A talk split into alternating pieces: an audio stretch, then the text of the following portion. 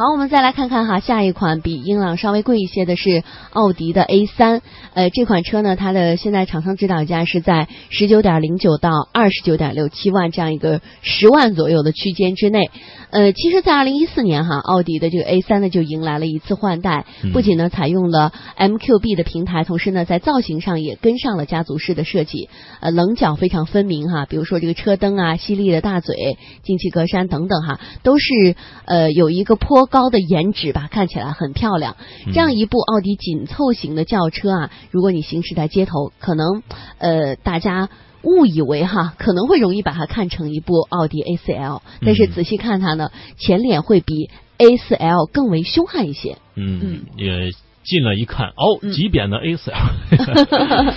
呃，当然 A3 呢，开个玩笑，A3 它这款车呢，影音系统也还算可以啊，但是我个人觉得就是呃没有 USB 接口。这个有点可能有稍微有点遗憾，对，但是可能用点烟器啊、转换头也可以增加一个这样一个接口。另外呢，这是通过蓝牙将手机与这样一个交互系统相连啊，实现这种音频娱乐、免提通话等功能啊。当然，这一功能也是可以的啊。另外就是，呃，A 三呢有一套这样一个人机互动程序操作系统，由这个八个按钮、两个旋钮组成啊。升级后的一个踏切触轮也增加了这个手写输入的功能啊。这是啊，这个比。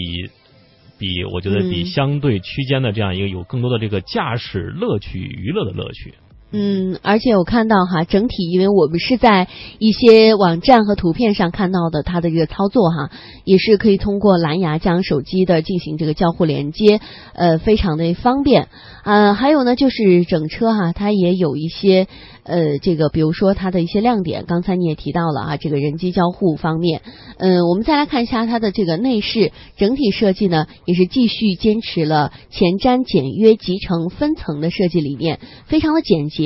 而且呢，整体的配备的这个电子手刹和自动的驻车功能也为它加分了不少。还有就是那块很炫酷的五点二英寸的升降屏幕哈，也是一个标准配置，高配车型是七英寸的，还有就是中低配型的。这个简化版啊，奥迪的这个人机交互系统、多娱乐系统是一应俱全。嗯，此外动力方面呢，奥迪 A 三是提供了 1.4T 和 1.8T 两款发动机，那么当然也是只有一种动力调教了，前者是一百五十马力，峰值扭矩二百五十牛米，那么一点八 T 是一百八十马力，峰值扭矩是三百牛米，而且全系都配备了七速双离合变速器。底盘方面呢，麦弗逊啊前配的啊，后是多连杆式独立悬架啊，这也是跟那刚刚我们说的新英朗是一样的这个悬架悬挂。当然底盘呢，平台呢是跟第七代高尔夫一样的 MQB 平台。当然，我觉得这款 A 三呢，它的整个的操控感我是驾驶过的，我觉得它给我的印象非常非常深刻，整个的人车一体的感受更强一点。